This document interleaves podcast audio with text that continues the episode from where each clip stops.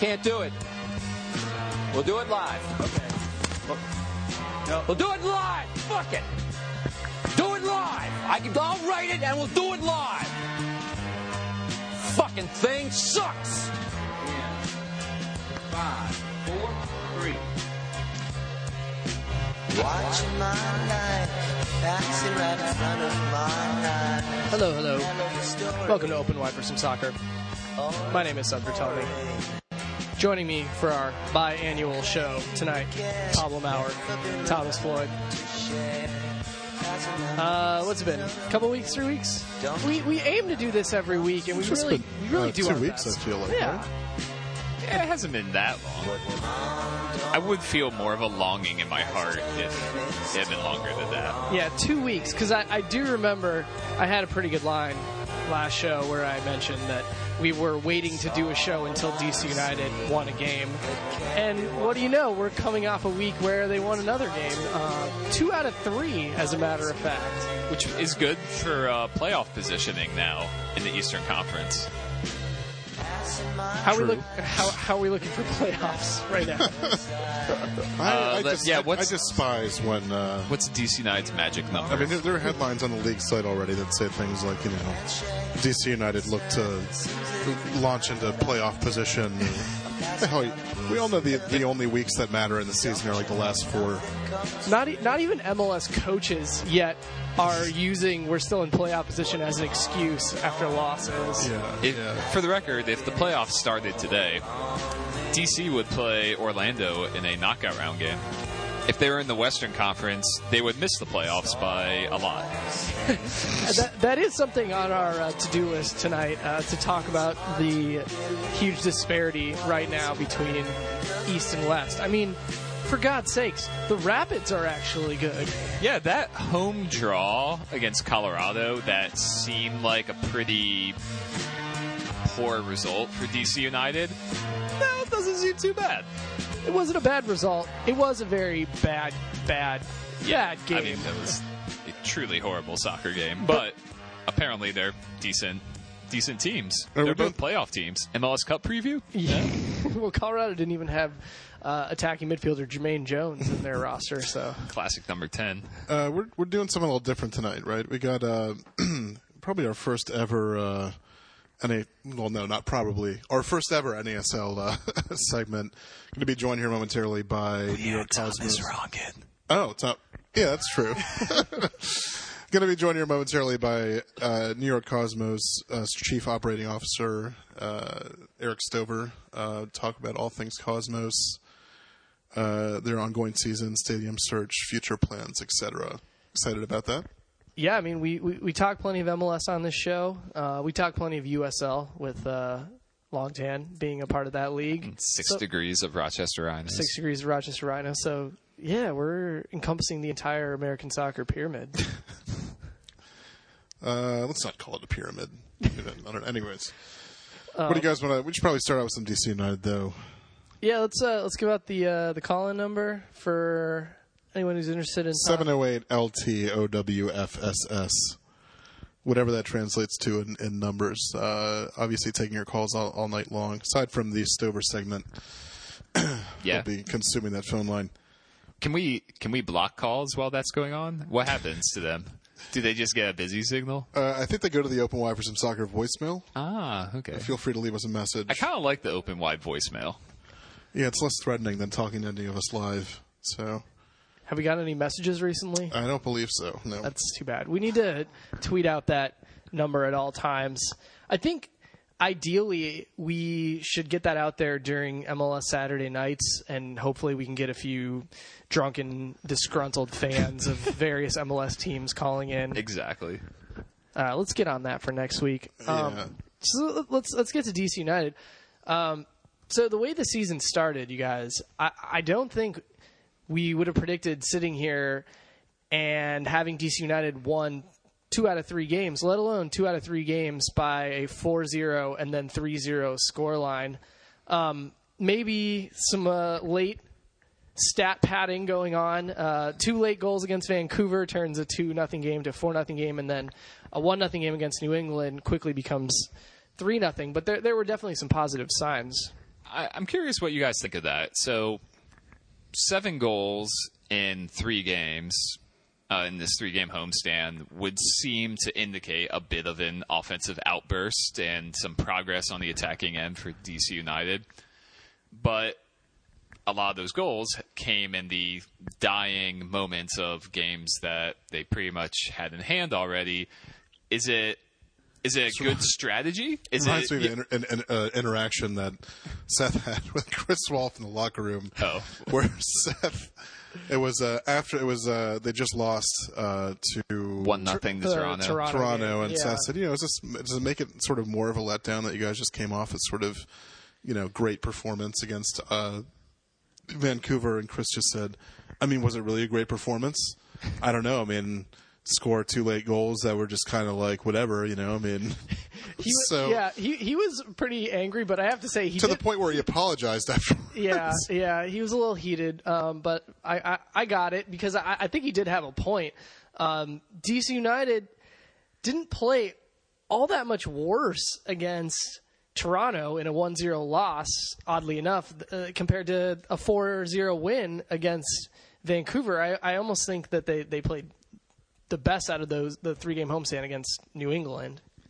in the, the the thing I was going to ask is, do you think this is a actual strategy to have a speedy player like Acosta and a bruiser like Sabo, and to hold them for the end of games to play this Benny ball style where you wear down your opponent and then you throw these attacking subs at them and pour on the goals late, or do you think it's just kind of a coincidence that's worked out that way? You may be giving Olsen a little too yeah, much come on. What? I mean, uh, this is uh, clearly. I think my opinion of this is, you know, it's uh, Ben has his preferred guys. He's going to stick with those guys, and I think.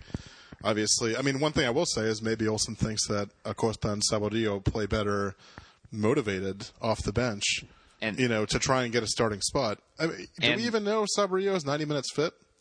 Uh, well, what do you go like? You went like sixty or seventy, so I guess he's getting there. Yeah. The the thing I find interesting, uh, so I went out to training today, and Olsen echoed what Chad Ashton said, which is that he thinks Acosta plays better with a true target forward like Saborio, and.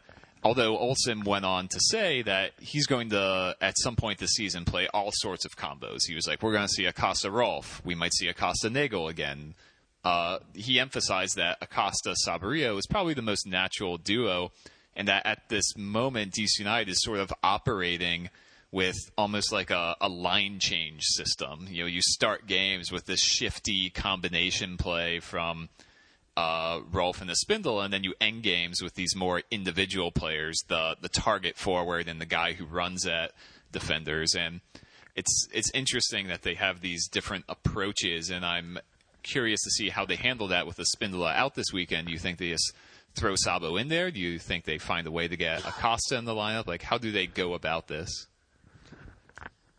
I, I have no idea. I'm starting to think that there's sort of a package deal.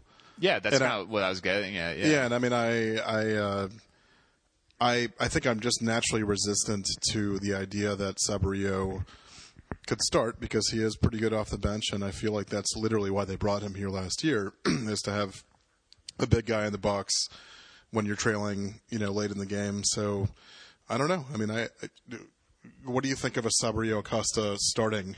You know, start.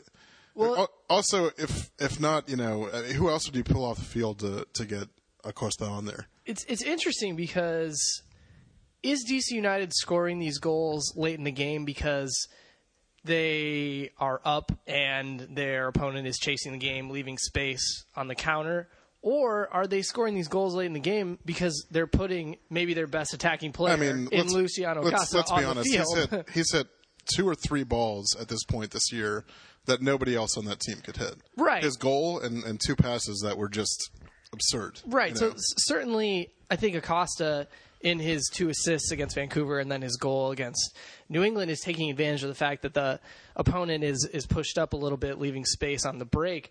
But at the same time, he hasn't been getting a lot of minutes, and he's still been producing a lot. And you can't help but wonder if you know, his first three starts, he didn't do much, but maybe he was getting more adjusted to the speed of the league, to the U.S., to the lifestyle, et cetera, et cetera. And, and maybe now he's at the point where he's a little bit more adjusted. And if you actually gave him some starts with Saborio or anyone else next to him, then uh, he might do a little bit more. Sounds right. like we have a call. We do. Let's uh, let's move on momentarily. I think we're joined here by Erik Stover, Cosmos COO. Erik, how you doing? Very good. How are you guys doing? We're all doing great. Um, so you know, we, we sort of have to we, we sort of have to start out with this because obviously there's a a, a massive well I, we can't even really call it a rumor anymore because it's concerned or it's it's uh, confirmed um, that you guys are in talks with um, with Totti. Um, you know, I guess if you could if you could start out by telling us how did that come about? I mean, did his people reach out to you guys, or have you guys had an eye, you know, on that at, as a potential move? Uh, well, we're starting out with a good one, I guess. um, Straight in the fire. so, yeah, Gio, our head coach, is a you know really fantastic individual, and he knows people all over the world. Um, and we've Gio has been speaking to Totti for two years, um, and um, the great thing about Gio is he speaks four or five languages, including Italian, um, and uh, so he can relate with people in in a lot of different ways. Uh, you know, most importantly on a you know a, a human level, good friend and good person. So I've been talking to Totti for a while, um, but the the the honest truth is, I think it's really unlikely uh, under the circumstances. We're at our uh, maximum with international players. Um, in fact, we're one over. A very good center back on our team, Roversio, um, did his knee, and so um, he's been on injured reserve for a while, but he's due back soon.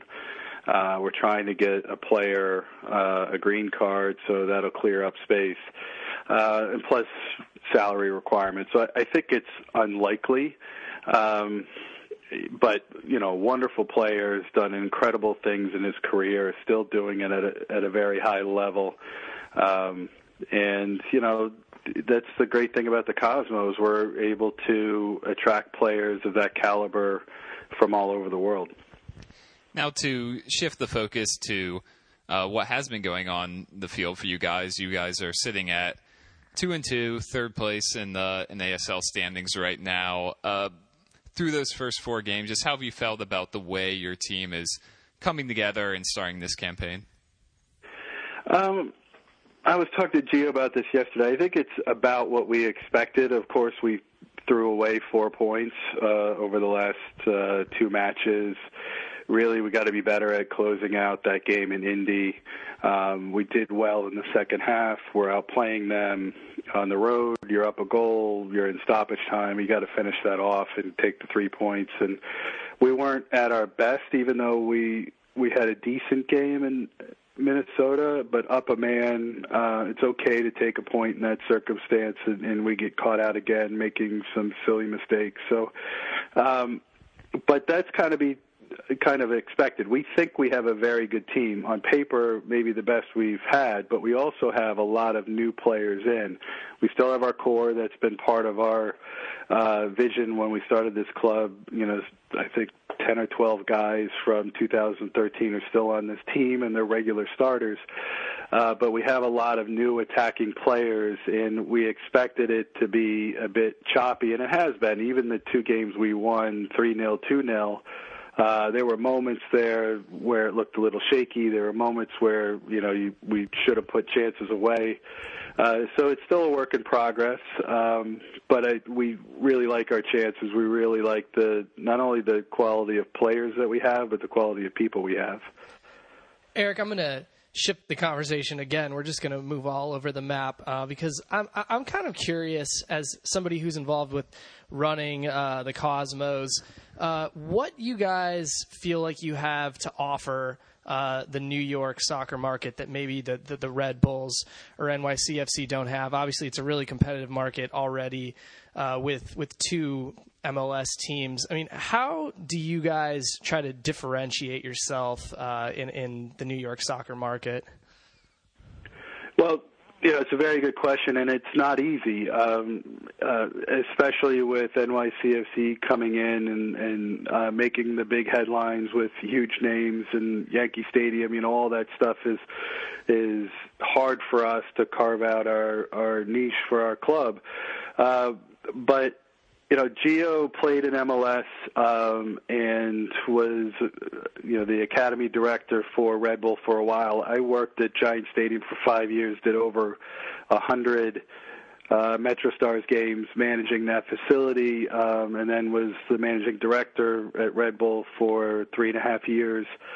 Um, and so we came into the Cosmos with very even though we're very different people and very different backgrounds some similar points of view. And uh, we tried to take those experiences into the cosmos. First it's uh, honoring the legacy and that's something that every day we talk about every day we focus on. Um, we can't let down those those players from the 70s and 80s that did remarkable things and really put soccer on the map in this in this country uh, so that's first. Second is we wanted to be uh, on the field an attractive team. We wanted to play exciting soccer. We didn't want to play what I guess is stereotypical American uh, athletic, kick the ball long soccer. We wanted to keep the ball on the ground and, and do it differently, even in the face of it being very difficult with teams and uh, that play very physical and will kick you to the ground constantly, or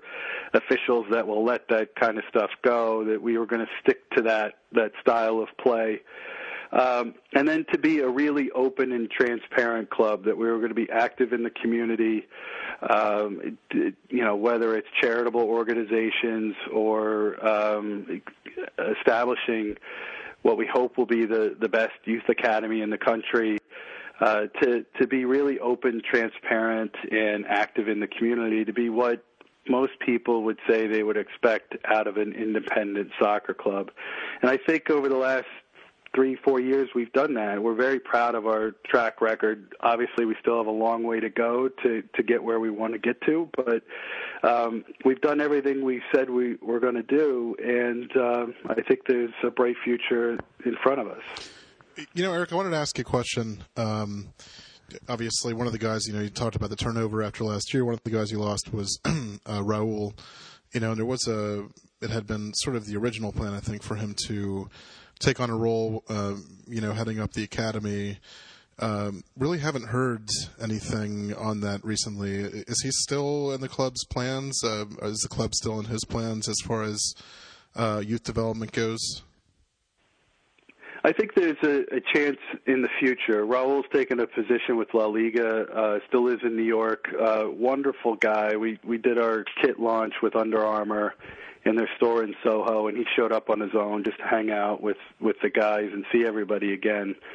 Um, so he's still part of the family. I, I think what's important right now is it's it's a heavy lift to get an academy going, particularly when you don't have your own training facility built.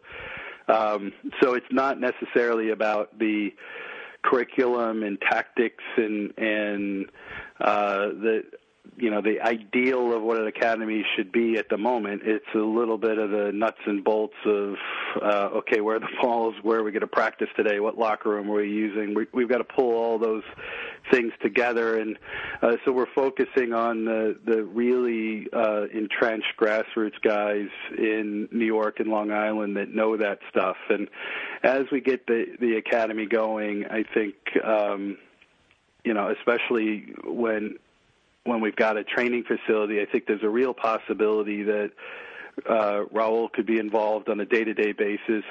But you know, he's he's told Gio, he's told me that he wants to stay involved. I think we'll see him around occasionally, but you know, now's not the time for a guy with his experience and his stature. Now is the you know the the real dirty work, and I think in the near future we'll see him more involved. At least I certainly hope so. So, uh, kind of shift gears again here. You know, I I uh, I wonder. Um, I was thinking about this the other day. I think it, NASL, obviously, the league sort of has a reputation for giving its clubs a lot of freedom, uh, much more certainly than than you know a single single entity style setup like MLS. And it's it's always struck me you have a sort of wide range of teams. You have say the Cosmos, who for all intents and purposes are you know, sort of their online presence, their presence on the field is comparable to a first division side, then you have other teams in the league, like say Miami FC, that seem a little bit more, if you'll excuse the phrase, you know, kind of fly by night. Um, I- wonder. I wonder how you feel like the league is sort of striking that balance. What your what your uh, perception of that is. Well, I you know I like the ideal of a club having its own identity, and you you know sometimes you're going to make mistakes. Uh, we've seen that around the NASL, but um, you're also going to really define yourself. And you know, as I said, I was around MLS for a long time, and everything looked pretty homogenous. I think it's getting better now. I think you can. The uniforms look a little more different than they did 10 years ago. Everybody kind of had the same thing but different colors. Um, but you know, in the in the NASL, you can choose your own kit partner. You can design your own uniform. You can define who you are. And you know, when I took the MD job with Red Bull, you know, one of the first days I was in that position, I was talking to Ivan Gazidis, and he said, you know, that through the history of MLS, DC United has done a good job of identifying who they are. Of course, that was um, 10 years ago now, and um, you guys might say you don't like the way it looks right at the moment, but. Um, it, but his point was, I'm not sure what a lot of teams in MLS represent, and it's it's important for the growth of the league to to get in and identify yourself, and that's you know that's really at the top of the list of the NASL. It's it's on you to develop your club, your your uh, seating in your community, and it's not you know just sports landscape. What else are you doing in your community? What do you represent? Um, so we you know we have the advantage of the history of the Cosmos, but as I said before, you got to live up to it, and we've got to carve out a, a new path for ourselves.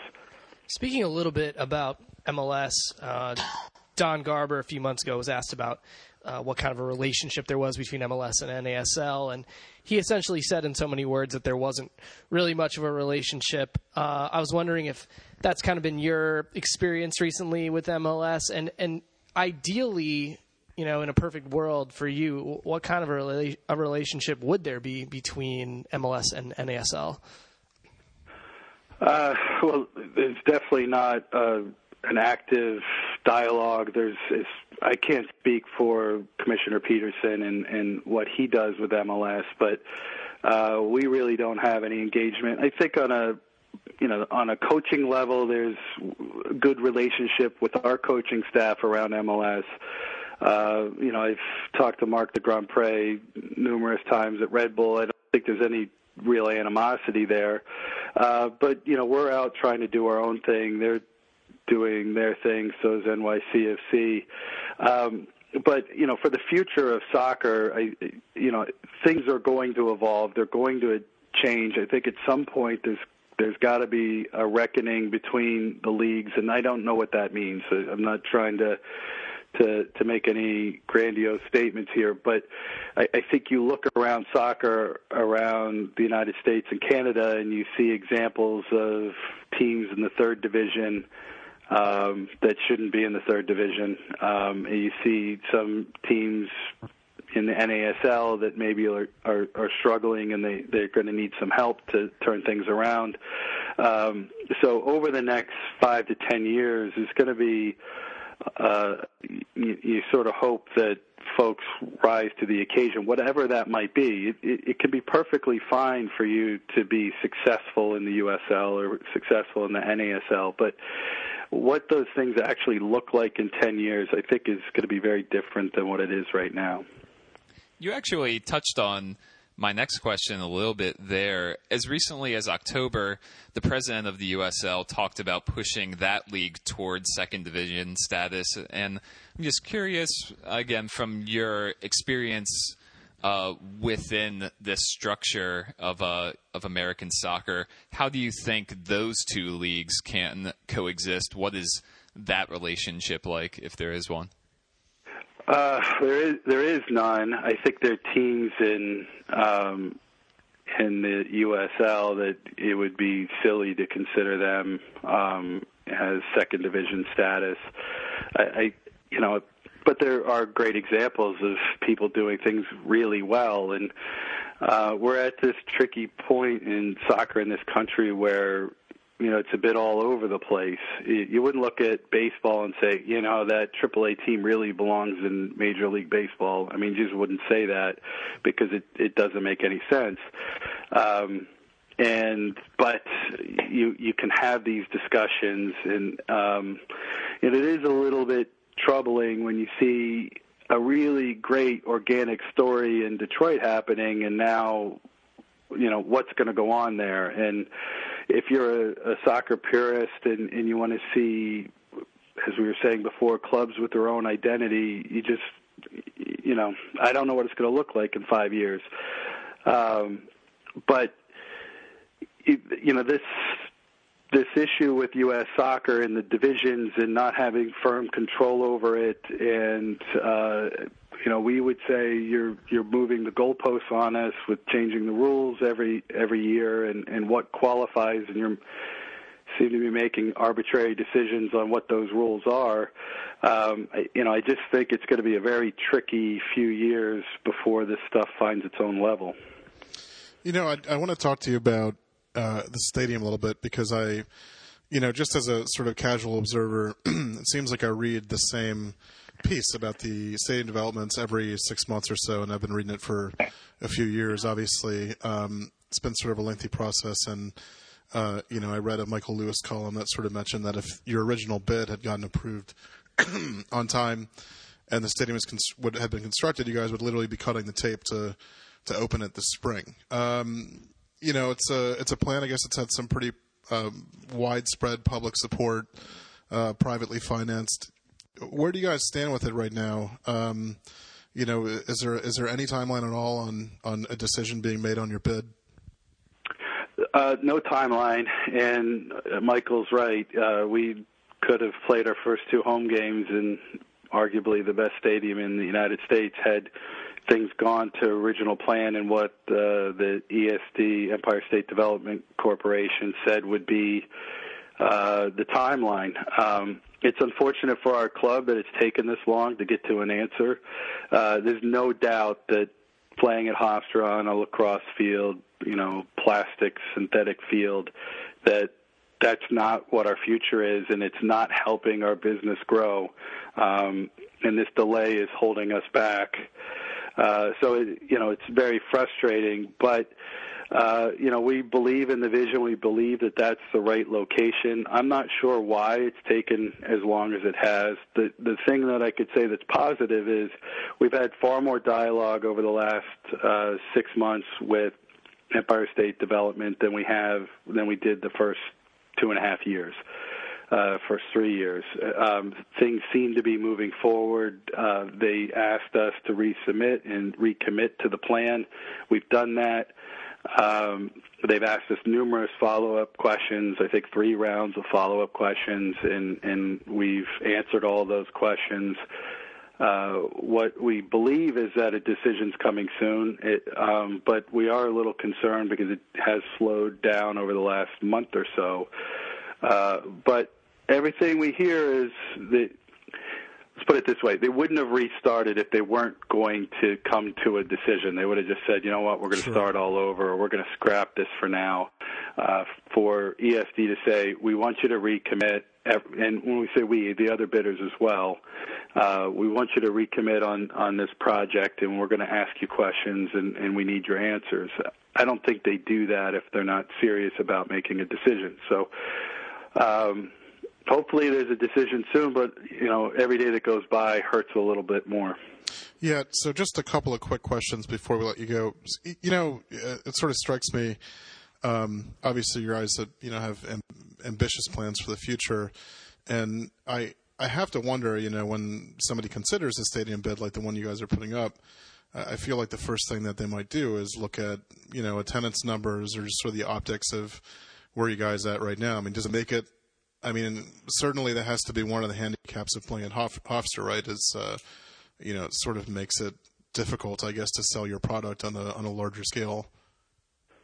Uh, yeah, so I I get that question, and I I think it's it's really ridiculous because what we are now is not what we plan to be. We wouldn't be sticking half a billion dollars into a mixed use development if we thought we'd be playing in front of four or five thousand people. That that's obviously not what we're trying to do. And I can tell you for a fact that you know we have great players on our team, um, and some legendary players have come through. We could we could easily fill, field a team of seven or eight uh, players of star status around the world without question. Uh, we turn players away more than we accept them because we're not ready for it. So if we're going into a new building, it's it's going to be up to to us to design this team, design our business around uh, a facility that makes sense for us you know, if we are selected the preferred bidder, we may go in and say, you know what, we believe in this so much that we're going to build 40,000 seats we could go in and say, actually, we want to build 15 in the beginning, and we're going to phase it in over time and, and grow as the team grows. Um, but we got to get to that preferred bidder stage to do the research and do the environmental impact studies and, and all the things that go into building a stadium um, before we before we can commit in in one real practical experience I have, Red Bull Arena is is 25,000 seats. I think it should have been built to 20, uh, but it's 25,000. That that building can easily, with minor renovations, get up to 33,000. Um, and I think you've probably heard about Philadelphia talking about doing some expansions. It's not difficult to to move that number up or down uh, especially at the begin, beginning of construction. Uh, so, you know, our attendance issues, um, while it's not what we want and it's not where we expect it to be, this delay is a major factor in um, why it's not where we expected it to be at this point. So, you know, I'm going to close with this question. It's sort of a it's a little bit of a tacky interview question, but you know, I, I, the three of us were just sitting around before the show, and you know, where in in ten years, where do you see the New York Cosmos? Uh, it's a good one, and I sort of answered it earlier. I, I really don't know, and that's not a, a cop out. I think there's a lot that has to happen. I think, I mean, you look at the the U.S. women um, filing, filing their claim. I, I think there's a lot of merit in that, and and there's a lot of questions about how the sport is run in this country at this point. Um, and there are a lot of teams that probably aren't going to be around in a few years, and there's some teams that are going to do incredible things. So how that all gets shaken out, I don't I don't know. And listen, I'm not an advocate for promotion and relegation because I just don't think it's ever going to happen. If Ted Westervelt became president, replaced Sunil Gulati tomorrow, it's still not going to happen. Um, there's just you know you'd be bogged down in lawsuits forever. Um, so I'm not advocating for that, but I think there's going to be a lot of market forces that that are that force change, and I don't know what that's going to going to mean. Um, and some things have to to play out over time. But the exciting thing is this sport is much bigger than it was 20 years ago, and it's and there's only more and more investment going into it. Um, I'm just eager as anybody else to see what it ends up looking like in 10 years. Please do not give Ted any ideas. All right, Erik. Uh, obviously, it's been a pleasure, and we'll uh, we'll keep a keen eye both on the Cosmos on the field and also uh, stadium developments and everything else. We appreciate it. Thanks for having me on. I appreciate it. All right, take care. Thank you.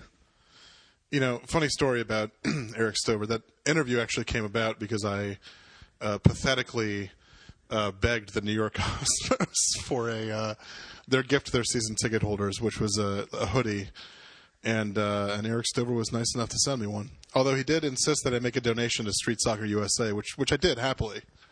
but you know, happy we were able to get him on the show. Yeah, I mean a lot of a lot of interesting issues for for those who follow. Uh, USL and NASL lower division soccer in the U.S. Um, certainly, as as Erik uh, alluded to, there's going to be some kind of a, a reckoning. Uh, right in the near future. Um, yeah, sounds so dramatic when you say that. Yeah, I, mean, I can't. We can't support uh, a second division and a third division and MLS all expanding Um, it just seems like too much. And with the MLS USL partnership, where does that leave NASL? I think there's a lot of big questions that, that need to be answered in the coming years. And, and I was intrigued to hear from at least his perspective, from his role within the Cosmos, that there is little to no relationship with both M- MLS and the USL. And that's NASL's always struck me as being just an island. You know, yeah, they kind of have to. I mean, to a degree, what he's discussing is very positive that this is a league with clubs that are carving their own identities, but then also, like you said, it perhaps creates an environment of isolation that could make things tricky. So it'll be very, very interesting to keep an eye on how the NASL evolves, how the Cosmos evolve, and how MLS and the USL are potentially affected by what the NASL does going forward. Right, and the the clubs carving their own identities can be an, a double edged sword because it's it's great to be able to have your own identity and do your own thing, but then you have Miami FC trying to entice people to come to their games with scantily clad girls Yeah. staring at the camera and beckoning their fingers to the audience. I, I mean, This Yeah. is very poetic. I, I don't know. I don't even know what, what to make of that. So I guess we will shift our conversation for the rest of the show to a little general MLS talk. Which, by the way, while we were recording this interview, uh, NYCFC scored the goal. I glanced down to see who it was. R.J. Allen. what? yeah, I believe he actually scored that Yeah. goal from the driver's side window of his uh, Chevrolet or his Pontiac uh, IROC Z while doing a donut. I It was mean, a nice little combination play. McNamara laid it off for him. It was a nice goal. as crazy as RJ Allen scoring a, a goal is, I think it's not even close to the most unlikely development in MLS tonight. And that is Darlington Nagbe started a soccer game. Yes. Only, Uh, only weeks after being nearly assassinated by Nigel de Jong. I, I, does this mean? I think this means that Darlington Nagbe actually came back sooner than Nigel De Jong did. He did. He did, in fact. You know what I would love is I think even uh, either Caleb Porter or somebody said that um, the that De Jong suspension should just be however long Nagbe misses. Eye for Would have been eye. great if they did that because he'd be back a game sooner than he actually got suspended for. Exactly. Uh, yeah, He'll be back next week though to quench his unquenchable thirst for young American blood. You know, uh, I, I mentioned this before, but I'm all in favor of getting a preemptive restraining order for Christian Pulisic. oh my god. Uh, I don't know if you guys saw this. The Daily Mail has reported that Liverpool is receiving serious uh, threat from Real Madrid and Man- Manchester United in the race to purchase Christian Pulisic. This is incredible. Is that a joke? No, No, that's it's a an real article. Daily Mail report. Of course, it's the Daily Mail, which means that Yeah. it's probably like there's a link buried three quarters of the way through it that links to like a fan blog in Azerbaijan that's reporting this. So you know, That's yeah. Wow. what do Well, what, let's spend the rest of the show deciding which environment would be best for P- Pulisic: Real Madrid, Manchester United, or Liverpool. you know? I think he could learn a lot from Ronaldo. So I'm not sure. I just think Ronaldo would be too threatened, and he's Yeah. kind of a prima donna. He probably would see this guy coming in who's clearly going to usurp his starting role and would not take to it kindly. It would cause all sort of locker room problems. I mean, I think the real answer is is Liverpool, right? I mean, The real answer is he stays with Dortmund. well, right. I mean, why would he even leave? The real answer is the Daily Mail is a The real- total hack job of a publication. Yeah. Um, all right, let's let's let's do some more general MLS stuff. Uh, as we mentioned earlier in the show, the East is way better than the West. It is, including uh, Colorado Rapids are shockingly good right now. Did you guys expect Jermaine Jones to step right in and become the best playmaker in MLS? I mean, I, I tweeted this out earlier this week. I think he's such an easy target for criticism, and he it's his own fault most of the time. Um, but but honestly, if you just look at his record in MLS, the teams that when he plays the game, the games that he plays, his teams win. Period. You know, I mean, Jermaine would point that out himself on his Instagram. Instagram when asking for a sixty-five million dollar, you know, lifetime contract with the Revolution or whatever. Yeah. You know, so no, I'm not terribly surprised. I mean, uh, I'm I am surprised that Colorado is winning games, especially given the fact that their coach apparently is like operating. Did you read the quote from like three weeks ago? He's in, on some sort of stream of consciousness acid trip or something like Yeah, that. Pablo Mastroeni, it flies under the radar because the Rapids literally are the least publicized team in MLS. Like they, I think they have the fewest Twitter followers. They have almost no media coverage. Apologies to any Rapids beat writers. Well, uh, yeah, I don't think they But actually- Pablo Mastroeni is has always been like that. I did an interview with him for our Goal.com preseason story last year. And the entire thing was gold. He went on. He had tons of quotes that were just incredible. But you know, it's the Rapids, so people don't know this that they have this uh, coach who's just this charismatic quote machine. Yeah, I saw he was giving some interviews before this season where he essentially admitted that he didn't know how to coach the last couple of years. Right. Um, and not not really even in a oh I know a little bit and I'm picking it up as I go, learning on the job kind of thing. Like literally, I didn't know what the hell I was doing, and basically just throwing shit against the wall to see what sticks. Right. And if anyone doesn't remember, he was abruptly thrown into the head coaching job when Oscar Pareja unexpectedly left for FC Dallas a couple seasons ago. He actually Seems to have worked out well for him.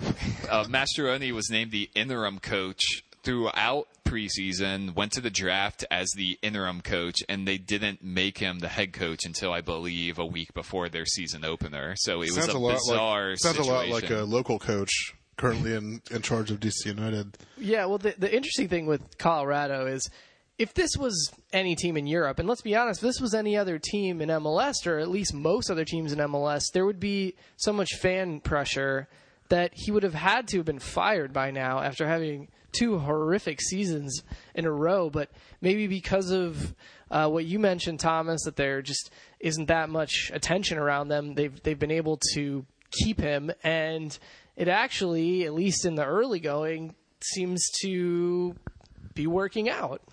Yeah, they've they've added a lot of interesting players this offseason. It it was like in early February they only had it was like 19 or 20 players on their active roster uh, and maybe even fewer than that. Like they they really had a bare bones squad and their plan for this season really it took a long time to kind of uh, come together. But once they signed Gashi once they got Jermaine Jones once they announced the Tim Howard deal uh, you really got a sense for the excitement level with the Rapids, and they've also made a few smarter little acquisitions. Guys like uh, Eric Miller and um, uh, Michael Azira has been solid enough as a D mid for them. Uh, Marco Pappa, so it's uh, their team. Thomas has now named more members of the Colorado Rapids than I could name. He also gave Doesn't Marcelo Balboa play for them? Uh, By the way, the ref, the ref in this, we have the pro, we have all the games on in the background here. The ref in this Portland New England game just did a drop ball in front of Nat Borchers, and just the drop ball bounced up to Nat Borchers' chest. That's how bad the turf is at Gillette Stadium. or that's how bad MLS referees are. They don't even know how to properly do spiked a it, drop ball. exactly. No, no, that's Uh, that's not exactly what you are supposed to do. for any DC United fans uh, listening, uh, Ethan White has gotten into the game for A ye- NYCFC, a yellow card and already. immediately gotten the yellow card. Uh, so Jermaine Jones as a ten.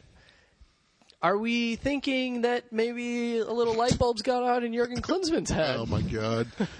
Uh, I must move him from center back. I was saying uh, on Twitter that he's going to uh, J- Jurgen Klinsmann. His head is going to explode because he's going to be like, "All right, Jones at center back. No, Jones at D mid. No, Jones at left flank. No, Jones at attacking center mid. Well, I, um, to be honest, I don't have a preferred system. Exactly. I mean, I think we have uh, Jones at the ten, uh, with Pulisic as, as as the eight, Bradley as the six. Copa America champions. There we go. It is what it is. Cannot change it anymore. Where's Kyle Becker been? in, in reality, I actually I think they're going to roll with the D mid and then let Bradley and Jones be the uh, the two like ball winning advanced center mids in front of him. I mean, maybe this was the position that Jones has always desperately wanted to play and has always actually been deep down inside. And putting him at defensive mid, you can see that he just kind of wants to freelance. He wants to go all over the place. Putting him at center back, you can see that. When the U.S. played Canada in February, as a center back, he was making Bobby Boswell esque uh, runs I mean, forward every this is exciting. it was exciting when he when he made an overlap. I I remember this very vividly. When Uh, made- it worked out well. I mean, it was was was the right thing to do. I don't know if it worked out well. he did make an overlapping run on the right flank. Um, Thank you very much to Neil. That's enough. Uh, I feel like the Klinsmann soundboard doesn't get enough use, but I just don't have enough useful phrases on it. You I, know, you know, I, I think that this summer with, with Copa America, we'll we'll get a little bit more play out of it. Bullshit. All right, whatever. Where did Ben Olsen come from? In, in any case, uh, Do we want- well, let- let's talk about Philadelphia a little bit. They're good. Philly, Philly, and I'm going to say this. Like, I think six weeks ago, I, I picked them as my surprise out of the East. I looked at their midfield and just thought if they can stay healthy, they can surprise a lot of people. If they can get eight, nine goals out of Pontius, you know, um, and it's it's been pretty shocking. I like the midfield a lot. I actually went into the season thinking, all right, that midfield. I mean, when you've got Barnetta and Alberg and a healthy Pontius, and uh, you know, once Maurice Edu is back, they've been without Maurice Edu all this time, and you know, have been playing as as well as they ever have. The thing that surprised me is how well the back line has held up. With uh, you know a guy guys like Fabinho and Rosenberry who, and Yaro who are unknown commodities. Even Richie Marquez and Tribbett have played well.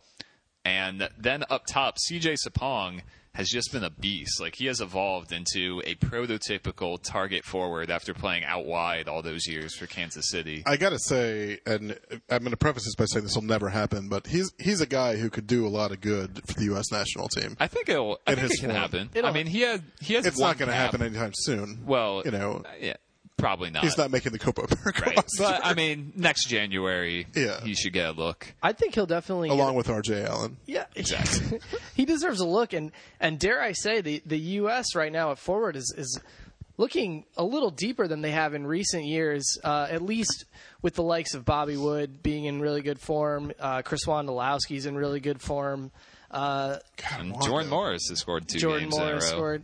Um, but yeah, I mean Sapong. He, Are, are we are we ready to see Chris Wondolowski become MLS's all-time leading goal scorer and dethrone the man who the league's most valuable player award is now named for? you know, Well, I mean, it gets renamed the Chris Wondolowski MVP. Dude, I, I. I was on Wikipedia and I was trying to find an MVP for a certain year, and the article is now named Lan- the Landon Donovan Major League Soccer MVP award, and it just sounds horrible. Yeah, what's what's amazing about Wondolowski is recently he broke into I believe what was it the top five or the top four, Four. top four all time in He's, scoring. I think in he's about MLS. 30, 37 goals or something off the Yeah. top one. And I looked it up, and at age 27, he had something like 10 career goals. it's it's unbelievable. right. Um, Wait, I'm 27, so you're telling me there's a chance I could become MLS's all-time leading scorer. Well, Thomas, I've I've seen you out there in rec league, and I think you're more of a right back. But I think true. that you you could become one of MLS's all-time great right backs. who is the who is There's, MLS's there's yeah, all-time I mean, best Jesus right back? Christ, Chris Korb. Yeah. I mean, you know, it, it's a weak position. You know, what, what, one more point about Philadelphia. Um, you know, all this uh, goalkeeper turmoil they've gone through the last couple of years, and they actually had a really good goalkeeper on the roster the whole time. Who knew? Uh, it's crazy. John McCarthy? N- uh, try again. Oh. It's not ex Rochester Rhinos great John McCarthy. I don't know who else. Rais M'Bolhi. It actually wouldn't surprise me if he somehow was still on the roster. What? Yeah. No, They did. It's going to take a while for like one of my all-time favorite MLS moments was uh, was reading that he was like training at a remote facility away from the team but was still on the team. Yeah, they banished him, and Yeah. then and then They, I, I like to imagine that it's just like a grassy barge floating in the middle of the river under the bridge, you know, just far enough away to keep him at arm's length, but he can still see the first team practicing. My you know. favorite part was, uh, if I remember this saga correctly, after several weeks away from the team, he returned to training surprisingly. And it was like, all right, they're trying to re-implement Rais M'Bolhi after you know he had a little break to gather himself and you know uh, think about what he's done. Uh, and uh, they got like one day into M'Bolhi being back, and then the union were like, nope. Like, all right, we have seen enough. This is done. Uh, you know, I'm looking at what's next, and first of all, the LA Galaxy uh, go from being the worst team in MLS history to throttling. The moment De Jong leaves the lineup. Is that what it is? I don't think that's what it is. I think it's I think it's Steven Gerrard actually waking up and playing like Steven Gerrard. I think Because it's had- Baggio Husidic is much better than. Gerrard has had a very very good 180 minutes the Yeah, past two games. he's he's been quite good. He's, And the goal- he's looked like the goal was like classic Gerrard, just sort of like leggy, kind Right. of you know looping. around. Like how did he do that? How does a person that looks like that do that? You know, he he's looked like I'm not going to say vintage Steven Gerrard, but he's looked like Liverpool almost winning the title in 2013 Steven Gerrard or 2014. Uh, he he's looked very good for them. He's been spraying passes what you're saying is like he, he- been mobile. He looks like 2008 David Beckham or something like exactly, that. you know? which really is Still a great good, player to have. Yeah, yeah. Uh, and then they've gotten contributions from guys like Emmanuel Boateng and uh, Giovanni Dos Santos is on the roll now, and I think he might actually be the key player here. Dos Santos Yeah. is the guy who needs to step up and make this his team. Gerrard, at this point, he's a huge name, but he's a role player within the Galaxy's system. Trying to watch Well, trying to watch WVS sink this free kick real My, quick. my question with Dos Santos, uh, you know, you say that he needs to make it his team, but where does the guy whose team it has been the last couple of years fit in? Uh, Robbie Keane. You know, Dos Santos has been doing this with with Keane injured. Right. Uh, so when Keane's back, um, you know, where where do the two of them fit in in the lineup? Can they both be scoring a lot of goals and playing at a high level? That's a very good question because also a part of this whole equation has been Gyasi Zardes has been playing better because he's actually back up top playing underneath Dos Santos because Keane is out. So what do you do with Gyasi Zardes? They have a lot of weapons, a lot of players to fill in the field. It's you know, it's a good problem to have, but it's going to be tricky for Bruce Arena to keep all those egos happy and to uh, get the most out of his players. What about New York? Which one? The Red Bulls. I mean, same sort of Oh, bounce I was going to talk about the Cosmos. I think we've done enough of that for today. Um, Red Bulls and even Columbus uh, all look to have sort of temporarily, temporarily at least, I, I guess, gotten back on track. I assume the crew would be fine once they brought back the yellow uniform. So that's really Did you notice that? They just, without saying anything, they just started wearing the yellow uniforms again yeah, like instead that, of their partially Yeah. downloaded unicorn vomit, whatever the fuck those ones are. you know, yeah. The, and to be clear, they didn't like bring in the new jersey as a third kit.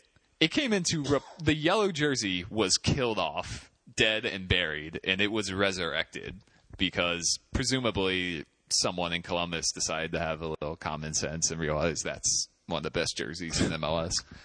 And speaking of uh, having an identity, um, which very few MLS clubs have their own, but Columbus, they're yellow, and there's no other yellow teams. Yeah, it'd be like if the Dynamo did away with their orange uniforms. Or if DC United did away with like the classic three stripes across the front Or of the became jersey. started Oh, playing wait. attractive soccer or something. If DC, if Bobby Boswell stopped playing 10, 50 yard long passes up to no one, yeah, what what would DC United be then? that's like one of the watching him bomb forward from the press box is one of the only enjoyable moments about covering a DC United game. I know when it's happening because without fail, Thomas or you will will alert me. It's happening. Look, it's, happening. It's He's happening. doing it. He's it's doing happening. it. Uh, yeah, I mean, guaranteed. They're down by a goal or two in the last ten minutes of the game. I- it's going to happen. I need to find a clip Uh, his rookie year, Bobby Boswell did that on the Jamil Walker goal against Chivas USA, and it worked beautifully. Like he went all probably the way still, still trying to re, you know recapture that glory. right. Like Boswell carried the ball all the way down the field, teed up Jamil Walker, gorgeous assist. I've been trying to find the clip, and I, it's somewhere in the MLS archives, but I can't. I can't. He's been trying it. to replicate it ever since. All right, guys, we need to. I think that's about enough. Uh, you know, I'm, I'm looking Oh, on the outline I outline had here. the There's instant a, replay on the. Uh, yeah, the end of Oh, the looks outline. Like, looks like we missed that one again, Thomas. All right, thanks for listening. Thanks to Erik Stover for joining us. We will talk to you guys soon.